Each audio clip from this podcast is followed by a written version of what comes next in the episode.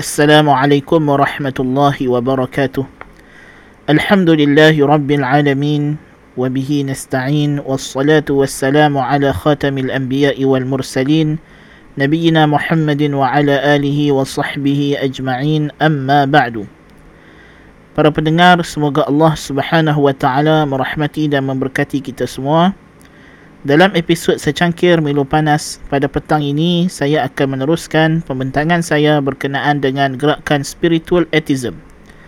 Dan kali ini kita akan membincangkan salah satu kepercayaan yang sangat masyhur yang bersumber daripada gerakan spiritual atheism ini iaitulah law of attraction ataupun kepercayaan bahawa manusia ini boleh menarik ataupun seperti magnet yang boleh menarik nasibnya sendiri. Law of attraction ini bermaksud satu tanggapan, sangkaan ataupun akidah yang dianut oleh golongan spiritual atheism bahawa seseorang itu boleh menarik ataupun boleh mendapatkan ataupun boleh menyesuaikan nasib dirinya sendiri berdasarkan dia melakukan satu keseragaman ataupun dia menyeragamkan pemikirannya, positive thinking dia, maka apabila dia menyeragamkan pemikirannya dengan alam, dengan tenaga sekeliling ataupun tenaga alam yang telah kita bincangkan kepercayaan mereka itu, maka itulah yang akan menentukan keadaan atau nasib diri seseorang. Jikalau seseorang itu berfikir dia boleh melakukan sesuatu, maka dia boleh melakukan. Jikalau dia fikir jadi kaya, dia akan jadi kaya. Kalau dia fikir sihat, dia akan jadi sihat. Semuanya bergantung kepada vibes, getaran, positive vibes ataupun positive thinking. So bagi mereka minda manusia ini seperti magnet yang boleh menarik nasib kita sendiri. Nauzubillahi min zalik. Apa sahaja yang kamu cari, yang kamu hendak, daripada alam ini alam akan menyahut seruan itu dan perkara ini para pendengar yang dirahmati Allah jikalau ianya bukan syirik akbar apakah lagi yang syirik? Jelas perbuatan ini sebenarnya meminta sesuatu yang gaib daripada selain Allah Subhanahu wa taala.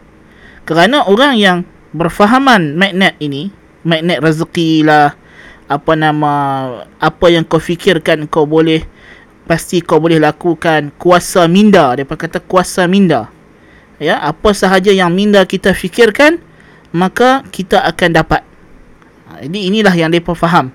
Minda tu ada satu kuasa seperti magnet yang menarik apa yang kita nak. Dan ini sebenarnya adalah permohonan permintaan talab soal doa daripada selain Allah Taala secara gaib kerana mereka menyangka yang memberikan itu yang menganugerahkan apa yang mereka dapat itu ialah tenaga dalam alam ini tenaga ataupun al-kulli ha? apa nama mutlak kewujudan yang mutlak dalam alam ini yang merupakan tenaga alam yang mana bila tenaga itu diseragamkan dengan minda dia maka itulah yang memberikan dia segala hajat yang dia cari Allah Subhanahu wa taala berfirman fala taj'alu lillahi andadan wa antum ta'lamun ta Janganlah kamu jadikan bagi Allah itu tandingan sekutu sedangkan kamu mengetahui hanya dialah sahaja yang menciptakan kamu.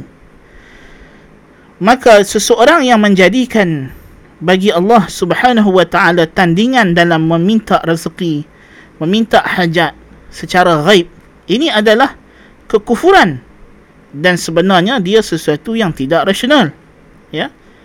Mungkin mereka akan beralasan depa kata ini adalah sebab dan cara ini ya cara yang mereka kata mengapa menggunakan kuasa minda ataupun positive thinking ataupun positive vibes ini ialah cara untuk mendapatkan sebab yang Allah Subhanahu wa taala telah takdirkan. Mungkin mereka memberi alasan tersebut dan mereka kata semua kejadian alam ini adalah berlaku dengan izin Allah Subhanahu wa taala. Kalau mereka beriktikad bahawa Allah taala yang menjadikan satu kuasa dalam alam ini kononnya kalau kita berfikiran positive thinking kita seragamkan kita punya pemikiran dengan getaran alam ataupun tenaga alam kita akan dapat apa yang kita nak maka hakikatnya ini tidak jauh dengan orang yang pakai tangkai. Hukumnya tetap tidak lari daripada syirik.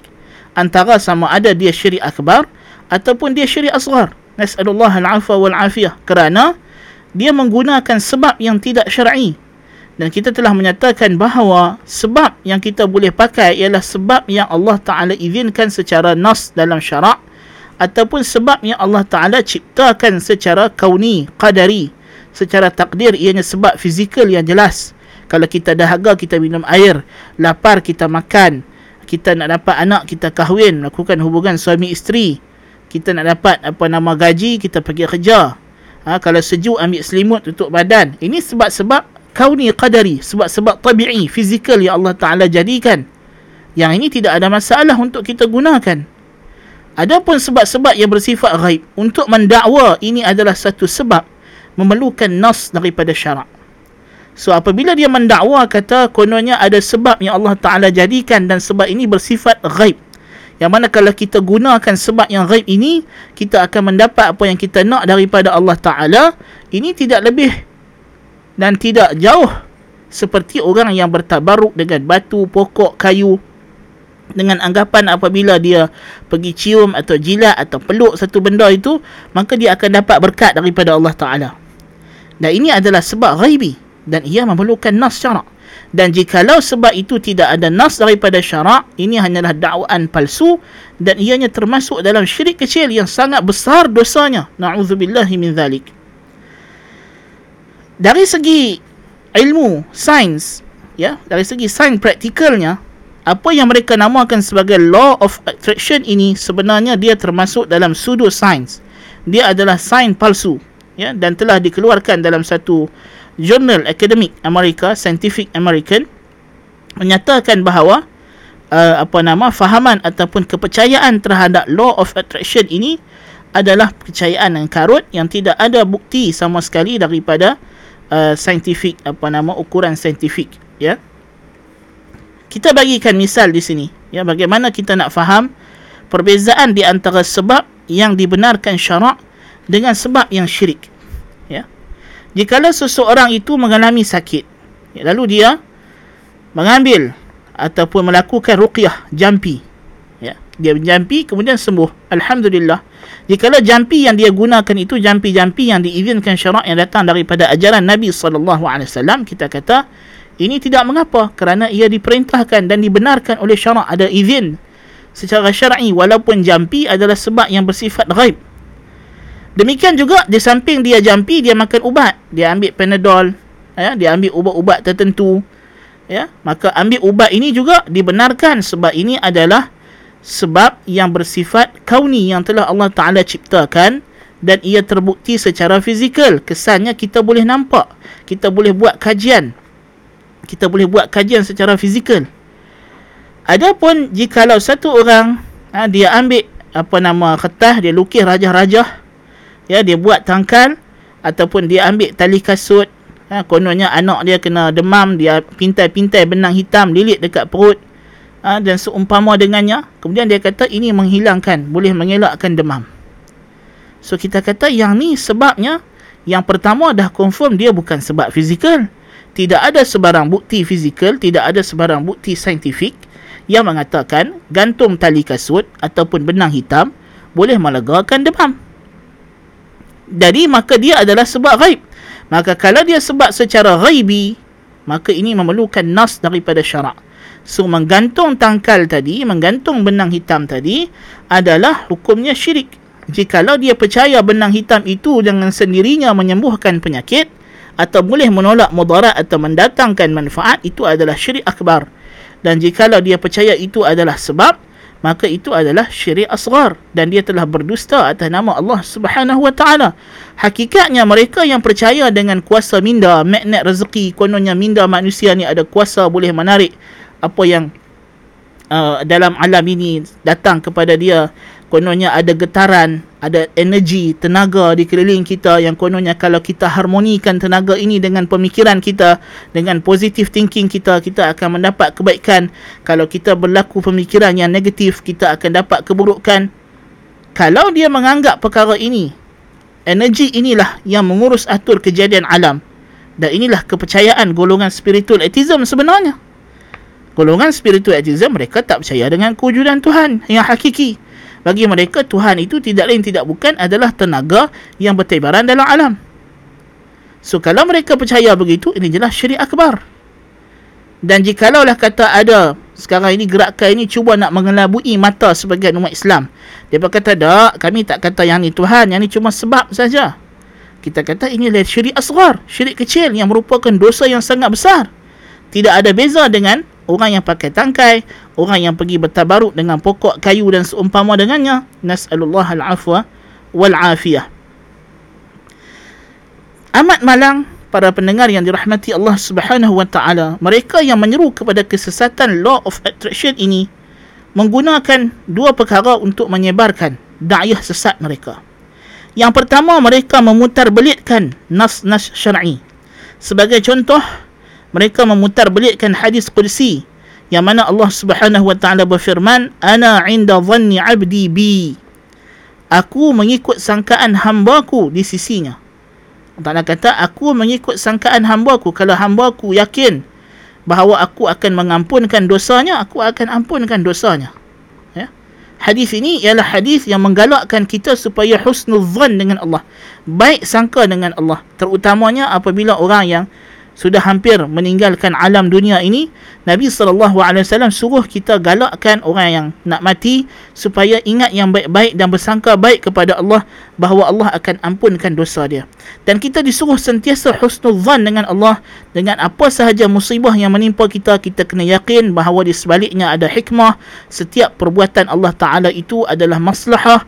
Allah Ta'ala sentiasa menunaikan janjinya dan seumpama dengannya yang mana dia adalah di antara tunjang-tunjang atau tapak-tapak tawakal kepada Allah Subhanahu wa taala. Tetapi golongan yang menyeru kepada akidah sesat law of attraction ini mengatakan ha inilah dia. Kami gunakan konsep yang sama. Dalam Islam kita disuruh bersangka baik positive thinking dia kata. Ha. Tetapi benarkah? Ha, benarkah kepercayaan kepada law of attraction ini adalah termasuk ataupun sama seperti ajaran Islam untuk kita bersangka baik dengan Allah Subhanahu wa taala atau dia sebenarnya bersangka baik dengan satu perkara khurafat yang mereka percaya kononnya dalam alam ini ada energi, life energy atau life force dan seumpama dengannya. Ya. Hakikatnya mereka tidak percaya dengan Allah Subhanahu wa taala dan energi yang mereka sifatkan itu tidak ada kaitan dengan sifat-sifat Allah Subhanahu wa taala. Mereka sandarkan apa yang mereka dapat daripada positive thinking itu atau positive vibes itu kepada tenaga, kepada force, energy yang kononnya ada dalam alam ini, kepada getaran yang kononnya ada dalam alam ini yang bila diseragamkan dengan minda mereka sandarkan kepada otak mereka, kepada tenaga dalaman mereka, kononnya minda mereka, subconscious mind mereka. Ya. Jadi mereka tidak husnuzan dengan Allah Subhanahu wa taala. Tidak ada kaitan dengan ajaran Islam. Ya, kerana ajaran spiritual atheism itu sendiri tidak percaya dengan kewujudan Tuhan dengan sifat-sifat yang diterangkan dalam Al-Quran dan As-Sunnah An-Nabawiyah. Di antaranya juga mereka berdalilkan dengan firman Allah Ta'ala, Inna Allah la yughayyiru ma biqawmin hatta yughayyiru ma bi anfusihim. Sesungguhnya Allah tidak mengubah keadaan satu kaum sehingga mereka mengubah keadaan diri mereka. Jadi mereka mengatakan, ya, engkau mengubah apa yang ada pada diri engkau itu berlaku dengan melakukan amal yang elok, meninggalkan kufur, meninggalkan kufur. Ini maksud ayat, ya. Maksud ayat ini tidak ada kaitan dengan law of attraction. Bahkan ayat ini maksudnya Allah Taala kata Allah tidak akan menimpakan keburukan, azab melainkan seseorang itu melakukan dosa dan maksiat kepada Allah Taala. Itu maksud ayat. Dan Allah tidak akan memberikan ganjaran dan kebaikan kepada satu golongan melainkan dengan mereka melakukan amal soleh meninggalkan maksiat kepada Allah Subhanahu wa taala. Yang mana ini merupakan sebab musabab syar'i yang Allah dah jadikan begitu kalau kita nak ganjaran daripada Allah, nak pahala daripada Allah, sebabnya ialah kita melakukan amal soleh, salat, puasa, tilawah Al-Quran, zikrullah, selawat ke atas Nabi SAW. Dan sebab seseorang itu ditimpakan musibah daripada Allah, keburukan daripada Allah, ialah melakukan dosa dan maksiat. Ini adalah ketetapan sunnah kauniyah Allah Subhanahu wa taala. Ada pun golongan law of attraction, mereka tidak percaya balik kepada isu asal. Mereka percaya yang memberikan rezeki kepada mereka, memberikan kesihatan kepada mereka adalah tenaga yang tidak wujud, tenaga wahmi, benda khurafat yang tidak ada nas daripada syarak dan tidak ada pula pembuktian daripada segi fizikal. Mereka bersandar juga dengan hadis Nabi sallallahu alaihi wasallam, "Tafa'alu bil khair tajiduh Ha, Nabi kata uh, kononnya hadis diriwayatkan bersangka baiklah dengan kebaikan kamu akan dapat kebaikan tersebut. Tetapi hadis yang mereka bawa ini adalah hadis maudhu' tidak sahih sama sekali. Dan walaupun mungkin dalam Islam kita ada juga hadis-hadis berkenaan tafaul. Tafaul ini bersangka baik. Ha, Nabi SAW suka kalau dia nak suruh seseorang itu melakukan satu pekerjaan Nabi suka ambil orang yang namanya nama yang sedap-sedap, nama yang elok-elok dan Nabi tak suka orang buh nama anak dia nama yang maknanya tak berapa elok. Ini dipanggil tafaul. Tetapi tafaul ini ialah apa yang menjadi tabiat manusia. Manusia memang suka dengar benda yang elok-elok. Benda yang baik-baik. Ya. Dan itu adalah termasuk daripada husnudzan, baik sangka dengan Allah Subhanahu wa taala. Tetapi Nabi SAW telah menyatakan bahawa tafaul itu sendiri tidak menolak mudarat, tidak mendatangkan manfaat. Tafaul itu sendiri tidak menolak mudarat, tidak mendatangkan manfaat. Dia hanyalah untuk menjadi tabiat manusia, suka perkara-perkara tersebut. Ya, suka kalau orang yang datang berkawan dengan dia adalah orang yang ada nama yang sedap. Kita suka dengar nama orang tu, nama dia maksud yang baik-baik ya suka orang yang datang kepada kita itu orang yang dalam keadaan ceria. Kita tak suka tengok orang dalam muka masam orang yang muka tengah uh, apa nama stres tekanan. Kita tak suka duduk berkawan dengan orang macam itu. Ya itu adalah naluri tabiat manusia tak ada jadikan begitu. Tapi dia bukan punca. Bukan sebab untuk kita dapat kebaikan. Ini kalau kita belajar berkenaan dengan bab tafaul berbeza dengan tiyarah menganggap sial. Ini dilarang. Dan kalau kita nak kata kepercayaan kepada law of attraction ini lebih hampir dengan tiyarah tidaklah jauh. Tiyarah yang ni percaya kepada sial. Macam orang musyrikin jahiliah mereka percaya kalau burung terbang pergi belah kanan ah baik. Kalau burung terbang belah kiri tak elok. Kalau dengar bunyi burung hantu ada orang nak mati. Kepercayaan orang Melayu biawak melintah. Tak jadi jalan sebab apa? Ada musibah. Pinggan jatuh pecah daripada tangan ada musibah. Sebenarnya inilah tiyarah kepercayaan law kepada Allah of attraction ini kalau engkau fikir buruk kau fikir negatif kau akan dapat musibah. Kalau engkau fikir baik engkau akan dapat kebaikan. Dia sebenarnya tiyarah. Dan Nabi SAW telah menyatakan at-tiyaratu syirkun at-tiyaratu syirkun at-tiyaratu syirkun. Tiyarah adalah syirik tiyarah adalah syirik tiyarah adalah syirik. Allah musta'an. Ya jadi law of attraction ni lebih hampir kepada tiarah. Dia tidak ada kaitan dengan tafaul yang dibenarkan oleh Islam. Naam. Mereka juga bersandarkan kepada hadis Nabi sallallahu alaihi wasallam, "Innamal a'malu binniyat." Sesungguhnya amalan dengan niat. Tapi hadis ini bukan maksudnya sekadar kita niat kita dapat. Kalau tidak, law of attraction ini akan membenarkan ajaran mengarut. Kalau nak semayang, cukup niat sahaja ya? Adakah itu cukup? Tapi kalau lapar nak makan niat makan. Ha? Cerita Piramli pun dia ambil bau. Ha? Lepas tu konon-kononnya dah kenyang. Ha? Tapi ini kalau depa ni bukan ambil ambil bau pun tak payah. Cukuplah bayangkan makanan lepas tu dah kenyang. Adakah masuk akal? Ada orang low attraction ni sepatutnya kita ajak depa macam tu. Kalau dia lapar jangan bagi makan. Tahak dia. Suruh dia khayal aja makanan. Ha cukuplah kau khayalkan makanan nanti makanan penuh dalam perut hang ada dan mereka percaya macam itu. Allah musta'an. Kalau kau sakit kepala, jangan makan ubat. Jangan makan panadol. Bayangkan panadol cukup lah. Ya? Nanti panadol tu masuk sendiri dalam badan. Tak payah makan. Tak payah telan. Nas'allah al-afa wal-afiyah. Jelas mengarut. Kerana hadis innamal a'malu bin niyat maksudnya berkaitan dengan ganjaran pahala. Sebab itu dalam apa nama hadis itu diteruskan dengan sabda Nabi sallallahu alaihi wasallam innamal a'malu bin niat wa innama likulli imri'in ma nawa. Sesungguhnya amalan itu dengan niat dan bagi setiap orang itu ganjaran sesuai dengan apa yang dia niatkan. Jadi tidak ada kaitan langsung dengan law of attraction hadis ini. Maka jelaslah tidak ada satu nas pun daripada al-Quran ataupun hadis yang sahih yang menyokong teori law of attraction bahkan of attraction ini bukan datang daripada ajaran Islam.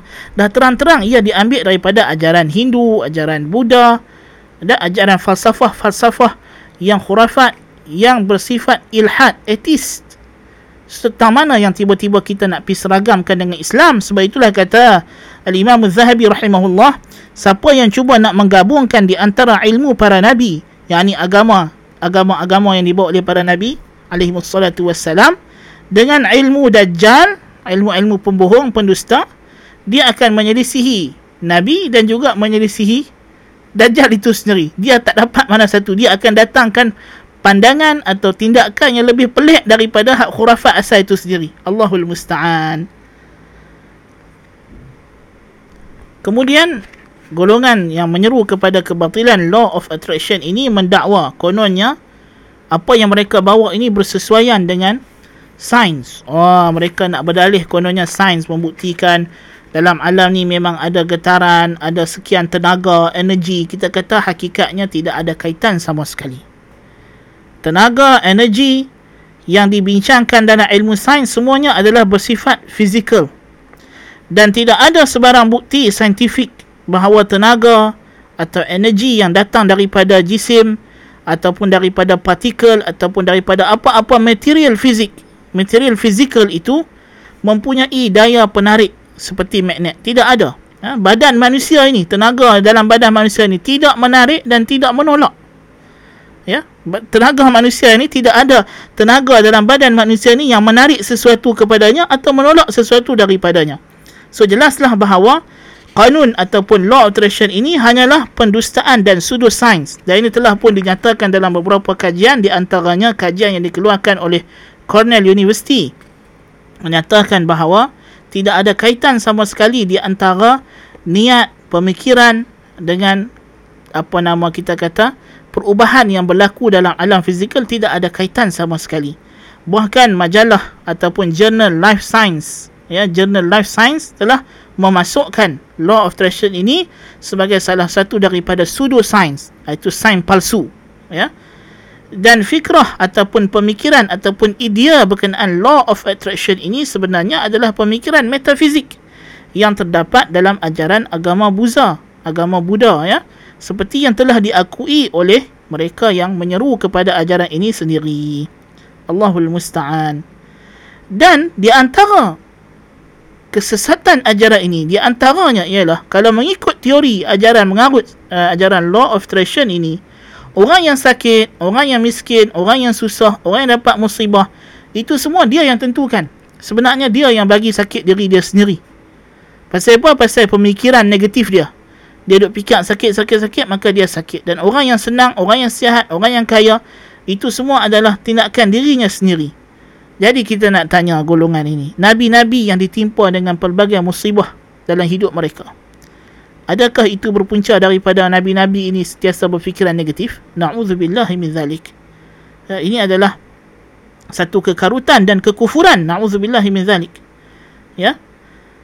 Jadi mereka ini sama ada mendakwa mereka telah membawa ajaran yang lebih baik daripada ajaran para anbiya ataupun jelas mereka berada di atas kesesatan yang nyata. Na'udzubillahi min zalik. Di antara yang melucukan juga ialah mereka mendakwa mereka menamakan apa nama kefahaman mereka ini sebagai law satu undang-undang alam undang-undang ya. Sedangkan ia tidak dapat dibuktikan. Ia tidak dapat dilakukan kajian ya. Sedangkan kita kalau kita kata dalam alam ni kita ada law sekian apa nama undang-undang fizik undang-undang kimia ha, undang-undang saintifik dia mesti dapat dibuktikan dalam makmal ya ataupun dapat dilakukan kajian fizikal jadi bila kita kata alam ni ada apa nama tenaga energi ya ia dapat dibuktikan secara fizikal apa nama energi energi fizik itu kan ha, tapi masalahnya law of attraction yang mereka dakwa ini tidak ada sebarang bukti saintifik. Macam mana dia jadi law? Law siapa undang-undang siapa yang menentukan undang-undang dalam alam ni ialah Allah Subhanahu wa taala. Dan cara untuk kita tahu undang-undang alam ni ada dua saja. Sama ada dengan nas syarak ataupun dengan pemerhatian fizikal. Kalau tidak ada salah satu daripada dua ini maka dia adalah dakwaan palsu. Demikian juga undang-undang ini di antara kekufurannya ialah mereka mensucikan dan mensakralkan kemanusiaan dan menganggap manusia itu adalah Tuhan. Mempunyai kuasa ketuhanan yang boleh menentukan apa yang dia kehendaki apa yang dia nak jadi. Ya? Apa yang dia fikir jadi. Jadi secara asasnya law of attraction ini berlawanan sama sekali dengan akidah umat Islam yang berkeyakinan dengan al-qada wal qadar bahawa segala kejadian alam ini ditentukan oleh Allah Subhanahu wa taala berkata Syekh Dr. Wahbah Az-Zuhaili rahimahullah taala yuhramu mumarasah qanunul jazbi walau bil khayal لأنها تنقض أصول التوحيد ونهايتها الكفر الأكبر diharamkan mempraktikkan law of attraction ini walaupun secara khayalan kerana ia mem- menafikan ia membatalkan usul tauhid dan kesudahannya adalah kufur akbar na'udzubillah min zalik Iaitulah di antara usul tauhid yang berlawanan sama sekali dengan pemahaman law of attraction ini ialah bahawa Allah Subhanahu wa taala lah yang menentukan kejadian alam bukannya manusia. Kerana law of attraction ini menjadikan manusia itu yang menentukan kejadian hidupnya, dia yang menentukan takdir dirinya sendiri. Dan ini jelas disebut dalam satu buku yang famous yang masyhur yang memasyhurkan apa nama law of attraction ini. Iaitulah buku yang bertajuk The Secret karangan Rhonda Pine. Inilah buku yang telah memasyurkan Law of Attraction. Tajuk dia The Secret kan. Apa dia kata dalam buku tersebut? You are God in a physical body. Allah musta'an. Jelas perkataan dia jelas kufur ya. Dia kata you are God in a physical body. You are spirit in the flesh. You are eternal life expressing itself as you You are a cosmic being. You are all power. Allahul Musta'an. Ini ayat yang kufur. Jadi inilah dia pemikiran law of attraction ini. Dia menganggap manusia inilah yang mempunyai segala kuasa. Kita ulang lagi sekali apa dia kata. You are God in the physical body. You are spirit in the flesh. You are eternal life expressing itself as you. You are a cosmic being. You are all power. Na'udzubillahi min dhalik. Ini semua adalah sifat Tuhan. Sifat Tuhan itu diletakkan pada diri manusia. So adakah kita nak kata masih tidak jelas lagi Law of attraction ini sebenarnya satu kepercayaan yang mempertuhankan manusia yang menganggap manusia ada kuasa setanding dengan Tuhan untuk menentukan apa yang akan berlaku pada dirinya sendiri. Na'udzubillahi min zalik. Allah Subhanahu wa taala berfirman, "Am ja'alu lillahi syuraka'a khalaqu ka khalqihi أم جعلوا لله شركاء خلقوا كخلقه فتشابه الخلق عليهم قل الله خالق كل شيء وهو الواحد القهار Surah Ar-Ra'd ayat 16. Apakah mereka menjadikan bagi Allah sekutu-sekutu yang mencipta seperti ciptaan Allah lalu mereka menjadi keliru ke atas mereka? Ini orang musyrikin.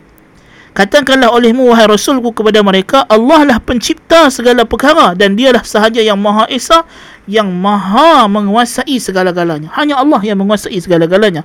Hanya Allah yang menentukan kejadian alam. Dia sahajalah yang menentukan takdir alam ini. Ini adalah rukun iman yang sangat-sangat jelas Ya.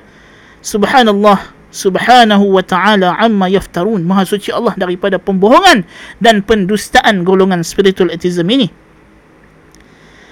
Jikalau lah law alteration ini terdapat padanya syubhah dalam tauhid, ini pun sudah cukup untuk kita menolaknya kerana ia melibatkan iman dan kufur.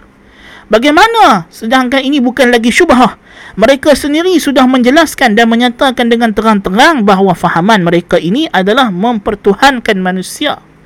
Beriktikad bahawa manusialah yang menentukan kejadian alam. Na'udzubillahi min zalik. Ya. Sebab itulah kita dilarang.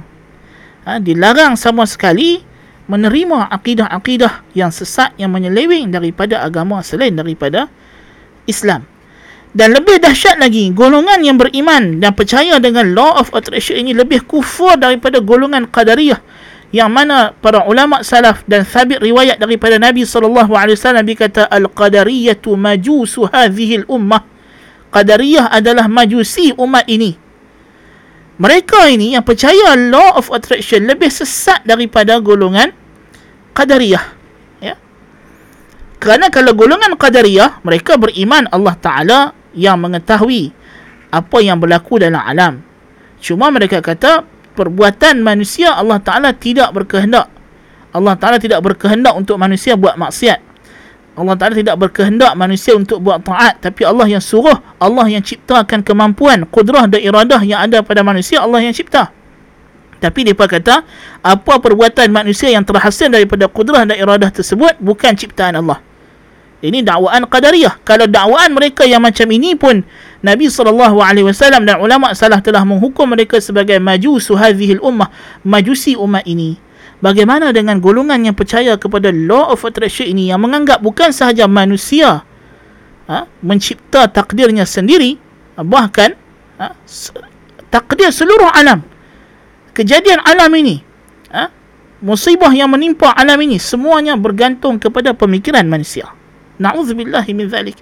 Ini lebih dahsyat lagi. Ini tak pernah dicakap oleh mana-mana qadariyah yang sebelum ini. Qadariyah tak pernah kata kejadian alam seluruhnya adalah ciptaan makhluk. Dia kata lain daripada perbuatan manusia ialah ciptaan Allah Ta'ala. Hujan, ribut, apa semua ciptaan Ta'ala. Musibah, penyakit, ciptaan Allah Ta'ala. Ha? Cuma kalau manusia itu salat, puasa, zakat, haji atau buat maksiat, Ha, yang ni bukan cipta Allah. Ini Qadariyah kata. Itu pun dah cukup menjadikan mereka golongan yang sesat. Apatah lagi golongan law of attraction ini yang beriman yang menyangka bahawa manusialah pencipta kejadian alam. Nas'alullah al-afwa wal-afiyah. Di mana mereka menganggap manusialah di sisi mereka yang mengubah kejadian alam ini seluruhnya. Dan manusialah yang mencipta dan menentukan kejadian alam ini seperti yang telah kita bacakan kenyataan dalam buku The Secret tadi. Dan ini adalah uh, satu perkara yang sangat-sangat bahaya.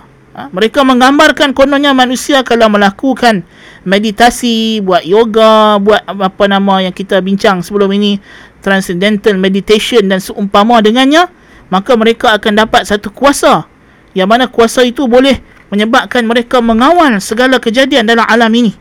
Na'udzubillah min zalik sedangkan ini jelas berlawanan dengan akidah Islam yang mengatakan bahawa hanya Allah Subhanahu wa taala sahajalah yang menentukan kejadian alam. Tengok apa Allah Taala sebut. Ya. In kullu man fis samawati wal ardi illa atir rahmani 'abda. Surah Maryam ayat 93. Semua yang ada di langit dan di bumi akan datang kepada Ar-Rahman sebagai hamba. Semua manusia ni hamba dan manusia diciptakan dalam keadaan lemah dan tidak memiliki apa-apa. Dalam surah Al-Furqan ayat 3 Allah Taala berfirman, "Wala yamlikun wala yamlikun li anfusihim darran wala naf'a." ولا يملكون لأنفسهم ضرا ولا نفعا ولا يملكون موتا ولا حياة ولا نشورا mereka tidak memiliki untuk diri mereka sendiri itu mudarat maupun manfaat wala yamlikuna mauta. Mereka tidak memiliki kematian mereka dan hidup mereka dan kebangkitan semula mereka. Allahu akbar. Dengan jelas nas al-Quran berlawanan 360 darjah 100% tolak. Akidah law of attraction ini Pasal apa Quran kata manusia tidak menentukan mudarat manfaat hidup, mati, kebangkitan semula itu semua hak mutlak Allah Subhanahu wa taala. Tapi law of attraction manusia yang pilih bila dia nak mati. Manusia yang pilih bila dia nak sakit. Manusia yang pilih bila dia nak sihat. Nauzubillahi min zalik. Ya. Dan kita tengok apabila datang kepada apa nama para sahabat golongan yang apa nama menafikan qadar menafikan takdir. Apa yang mereka kata? Mereka riwayatkan kepada generasi tabi'in hadis-hadis daripada Nabi sallallahu alaihi wasallam. Di antaranya sabda Nabi sallallahu alaihi wasallam, "Lau anfaqta mithla Uhud dhahaban fi sabilillah, ma qabilahu Allah minka hatta tu'mina bil qadar." وتعلم أن ما أصابك لم يكن ليخطئك وأن ما أخطأك لم يكن ليصيبك ولو مت على غير غير هذا لدخلت النار حديث روايات أبو داود Kata Nabi SAW, jika engkau menginfakkan harta engkau sebesar gunung Uhud emas, Allah tidak akan terima sehinggalah engkau beriman dengan qadar dan engkau tahu apa jua yang menimpa engkau tidaklah sesuatu yang sepatutnya tidak menimpa kamu dan apa yang tidak kena kepada kamu bukanlah sesuatu yang sepatutnya kena kepada kamu. Kalau engkau mati selain daripada akidah ini, engkau pasti akan masuk neraka. Nauzubillah min zalik. Kita diajar pagi dan petang doa Nabi sallallahu alaihi wasallam, "Ya Hayyu ya Qayyum bi rahmatika astaghith, aslih li sya'ni kullah wa la takilni ila nafsi tarfata 'ain." Ini kita diajak zikir Nabi SAW, zikir pagi petang. Wahai Hayyu Qayyum, dengan rahmatmu lah aku bermohon bantuan dan pertolongan. Birahmatika astaghith. Aslih li sya'ni kullah. Perelokkan segala urusanku. Wala takilni ila nafsi. Jangan engkau biarkan aku kepada diriku sendiri. Tarfata ain. Walaupun sekerdip mata. Tetapi law of attraction apa yang diajak? Percaya diri diri yang akan tentukan. Minda kamu yang akan tentukan. Minda kamu yang tarik rezeki kamu. Na'udzubillahi min zalik. Lawan terus dengan doa orang Islam pagi petang. Doa Nabi SAW yang terkandung dalamnya akidah beriman dengan qada dan qadar yang sangat jelas. Nabi SAW bersabda Man ta'allaqa syai'an wukila ilaih. Barang siapa yang bergantung dengan sesuatu Akan disandarkan kepadanya kalau kita bersandar kepada diri kita Allah Taala tidak akan jaga kita. Na'udzubillah min zalik. Ini adalah bahaya tuan-tuan. Law of attraction ini sangatlah bahaya ya. Dan pengikut atau penganut law of attraction ini memang jelas ya. Memang jelas mereka menyeru dalam uh, apa nama ucapan-ucapan mereka kepada etiqad manusia lah yang menentukan kejadian diri mereka sendiri. Contoh salah seorang penyeru law of attraction ini di negara Arab nama dia Salah Ar-Rashid. Apa dia kata? Kun ma tasha'u hakamal qada'u innal ladhi tanwihi kainun. Jadilah apa yang kamu kehendaki. Ketentuan qada telah memutuskan apa yang kamu niatkan akan jadi. Allahul musta'an. Na'udzubillahi min zalik. Jelas mereka menyeru bahawa manusia yang menentukan kejadian alam ini. Na'udzubillahi min zalik. Dan lepas dia menyanyi lagu ni dia cakap benda ni dia pun letak tangan dia apa dekapkan dua tapak tangan dia buat macam bentuk sembah itu yang disebut sebagai anjali mudra. Tapak tangan itu yang kita lekapkan dua tapak tangan itu dinamakan dalam ajaran Hindu sebagai anjali mudra yang bermaksud wahdatul wujud maksudnya. Maksudnya dua benda bersatu menjadi satu. Alam dan kita bersatu menjadi satu. Bersatu dalam brahman bersatu dalam wahdatul wujud. Na'udzubillahi min zalik. Na'udzubillahi min zalik. Ya jadi inilah di antara perkara yang sangat bahaya eh, law attraction ini banyak tersebar dalam masyarakat kita. Banyak tersebar dalam masyarakat kita hari ini. Ha? Mereka mendakwa kuasa minda lah, magnet rezeki lah, ha? positive vibes lah, positive thinking lah. Apa yang kau fikirkan boleh, pasti kau boleh lakukan. Ini semua syiar-syiar yang mengarut yang mengajak untuk kita bersandar kepada diri dan mengabaikan tawakal kepada Allah Subhanahu wa taala sedangkan tawakal itulah paksi dan trust tauhid tanpa tawakal kepada Allah taala kita tidak ada lagi tauhid naudzubillahi min zalik mudah-mudahan dengan penjelasan yang tidak seberapa ini dapatlah kita menjauhkan diri kita keluarga kita sahabat handai kita daripada akidah yang sangat kufur dan bahaya ini أقول قولي هذا وأستغفر الله العظيم لي ولكم سبحانك اللهم وبحمدك أشهد أن لا إله إلا أنت أستغفرك وأتوب إليك والسلام عليكم ورحمة الله وبركاته.